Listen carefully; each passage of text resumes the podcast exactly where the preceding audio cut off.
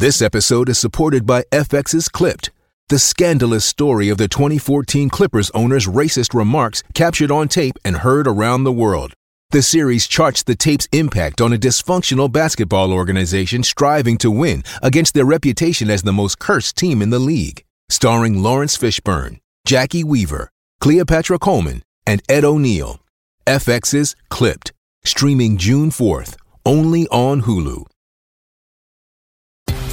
Are you looking at a running back one heading into 2023 fantasy football? The answer is yes. All three of these guys equal a running back one in fantasy football. Even if it's a low end running back one, number eight, number nine, number 10. And I'm not talking about compiling all of their stats. I'm talking about 17 starts between these three guys. Now, maybe you don't need CEH. Maybe you do. Maybe you can accomplish what I'm talking about using these two gentlemen right here. Pacheco's the starter walking into 2023. But if you button up this entire situation or at least cuff Pacheco and McKinnon, you just might be walking into top six to 10 running back numbers from one running back slot on your roster. How to maybe win your league using this combination, the Fantasy Football Show begins right now. This is the Fantasy Football Show with your host, Smitty.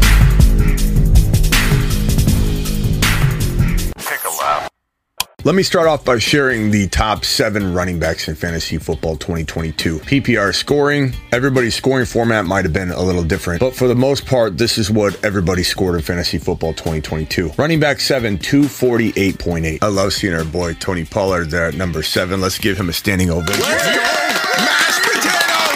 That's our boy right there. Moon Man extraordinaire. The question I have, the question you should be asking yourself is can you get number seven or number six fantasy football running back production from the KC running backs? The answer is yes. You know the answer is yes, but why are you, was I, hesitating on making Pacheco my clear running back two? If I go hero RB, drafting an RB early, then kind of going light with my running back two until later in the draft. Some will say round six for Pacheco is not really true hero RB. Some will say waiting until round nine or 10 to start beefing up your, your running back two potential is true hero running back. But you get the gist of what I'm trying to say. If you avoid going RB until later in your draft, call it round six, why are any of us avoiding Isiah Pacheco when in this KC offense that he's in, he can be a top seven to 10 running back in fantasy football, a sleeping giant running back, too. I'll tell you what the argument is against it. Smitty, we don't really know who the running back's going to be. And that's a valid question or point because KC ran through three RBs. KC went through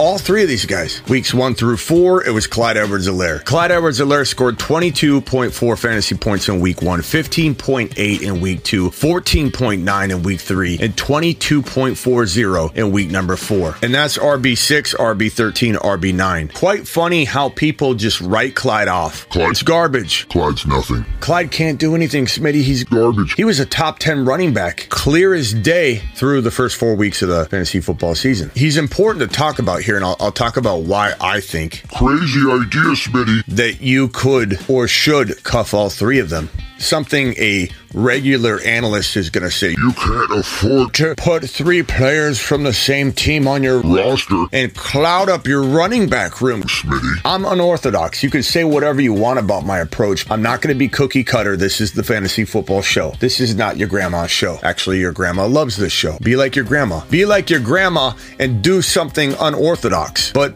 back to my point, Clyde, 22 points, 15, 14, 22 was on fire. But KC stuck with one running back. They do that. You know who their running back's going to be. Very rarely might there be some transition between this game and that game and you don't start the right guy. But if we're talking best ball and we're talking both redraft dynasty and best ball all in one, in best ball, you don't have to worry about what running back to start each week. Optimal scoring, your lineup is set for you. Underdog Fantasy promo code Smitty, by the way, they'll match up to $100 on your first deposit using code Smitty Underdog Fantasy. Link is in the description of every video. But on Underdog Fantasy, you can literally grab all three of these guys in your best ball draft, and you won't need to set a lineup at all. It will be set for you. Smitty, why would I draft these three guys? I'm explaining it because you know for the most part in redraft who's going to be starting 22.4, 15.8, 14.9, 22.4. Transition happening over to McKinnon. McKinnon takes over in week number five, has 9.2 points. Not even that great. Six points the next week, 6.8 by week. Kind of a transition of we don't know which running back yet. This could be where you have an argument of, hey, Smitty, you don't know when the transition's happening. Fair point in weeks five, six, and seven, but still productive enough. Like you, you get the sense of McKinnon's transitioning a little bit, and you're getting decent points. Nine, six, 6.8 bye week. Coming out of the bye week,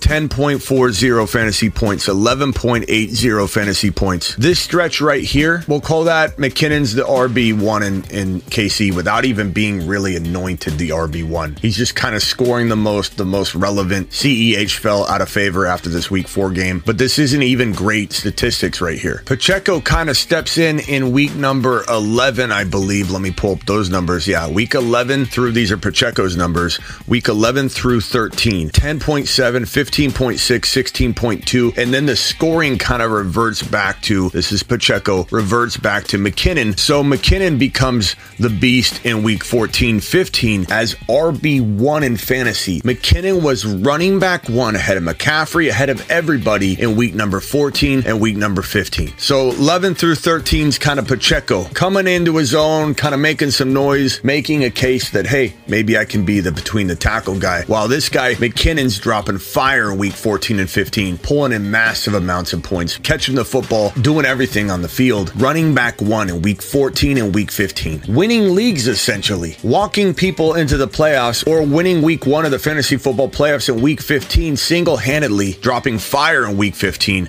against the Texans, 34.20 points. And really, McKinnon remains the running back one through the regular season. So through week 17, so 12.8, 22.60 in week 17, and that concludes includes the fantasy football season. We don't play week 18. Pacheco started coming into his own in the playoffs. In the playoffs, Pacheco ran for 90, 95 yards on the ground, no touchdowns, 26 yards on the ground, but 59 receiving in that conference championship game, 75 and a touch in the Super Bowl. So Pacheco's like role really got developed in the playoffs, in the NFL playoffs, not fantasy playoffs. It's crazy because even I kind of thought, okay, Pacheco came on at the end of the year and took out McKinnon, but not really the case. McKinnon was the running back one from week five on through week 17 with that week 11 period. If we move over McKinnon's numbers and we look at it right here, week 11, 12, 13, it was Pacheco kind of coming on strong and scoring more than McKinnon. What's my point? My point is this it's pretty easy to tell who the starting running back is going to be for the Kansas City Chiefs every week. You're not going to be left in this limbo period where you're like, I don't know who to start. They roll with one guy. They may rotate through them. Proof last year going through all three of these guys in order. This guy landed on top at the end of it all, but they brought back this guy for a reason. Now he's older. There's not a lot of dynasty appeal for McKinnon. He's about 85 years old, but Pacheco's exciting. Coming off shoulder surgery and hand surgery, broken hand. Kind of shocked to hear that he had all that going on in the offseason. Kind of concerning too. And that's what's developing this this this doubt of Pacheco. Maybe I shouldn't draft him. I don't know if he's the actual starter. I saw KC rotate through all of these running backs last season. He had offseason shoulder surgery. He runs with an aggression we all love and respect, but worry about it leading to injury. He had a shoulder surgery, a broken hand, lots of concerns, points of concern everywhere. But what did I just map out? We know that the rotation will take care of you. Pacheco has sixth or seventh round ADP, which is a home run when you consider you can cuff McKinnon in double digit rounds, sometimes in the final round or two of your draft. You can get CEH off waivers if you wanted to wait, or just cuff all three and know that you have every single running back that is viable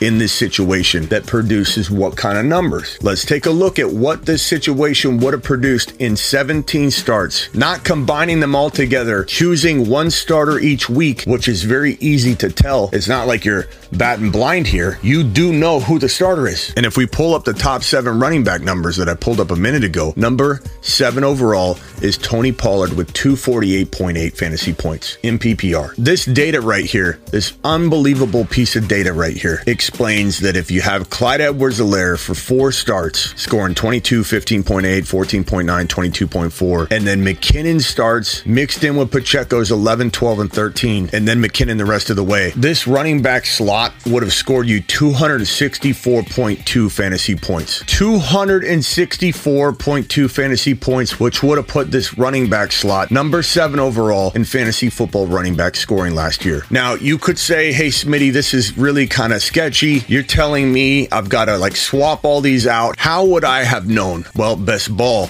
Underdog Fantasy promo code Smitty. Best Ball would have taken care of this for you. So in Best Ball, you have no concerns. And let's take this one step further and say, okay, let's pretend Pacheco never existed last year. Let's not cherry pick and, and take Pacheco out. It was clear as day Clyde weeks one, two, three, four. It was clear as day McKinnon from week five through 17. So to be more fair, let's look at this data without using McKinnon during that weeks 11, 12, and 13. And I've highlighted it in maroon so you know those weeks are now inserted with McKinnon's production, which was 0.4 points in week number 11, which crushes this example, right? 5.6 points in week 12, really holding back the data, and a solid 14 points in week 13. With just rotating Clyde and McKinnon, which was very predictable, and you didn't even mix in Pacheco, you scored 241.7 points with 17 starts. Well, 16 if you include the bye. I keep saying 17, but it's 16. The reason you'd even talk 17 is that you do sub somebody in from your bench. You're still scoring in that draft slot. But out of all the running backs in fantasy football, using four of Clyde Edwards-Helaire starts and using the rest of McKinnon, you scored 241. You scored 241.7, which is 7.1 points behind number seven overall, Tony Pollard. Even if we don't cherry pick weeks 11 through 13, this is the number number eight running back in fantasy football from last year. Ladies and gentlemen, we have a clear cut starter walking into 2023 in Isiah Pacheco, something we didn't really have last year. We had ambiguity, we had a rotation. This kid has earned the trust of the coaching staff. He's earned the trust of everybody because he runs like a monster. He's injury prone, but you're going to cuff him. And if you're crazy like me, you'll cuff the cuff and you will have yourself a quiet, sneaky running back one at cost of entry of round six here, near end of the draft here, and waiver wire fodder here. You will have yourself a low end running back one with middle running back one upside at the cost of nothing before round six and really only round six. Really only your cost of entry to this situation is a round six draft pick in Pacheco, sometimes even round seven. But call it round six, have a good expectation for this, a realistic expectation. This can win you a league. This could be your running back two win a league draft strategy, one of the most high octane offenses in the NFL. And you can scoop up and have a monopoly on the position in KC in a place where they're not deploying multiple running backs at one time. You know what time it is in terms of who to start. Go win a league. Use this in your zero running back strategies, your hero running back strategies, your late running back number two build type strategies, and go do it live.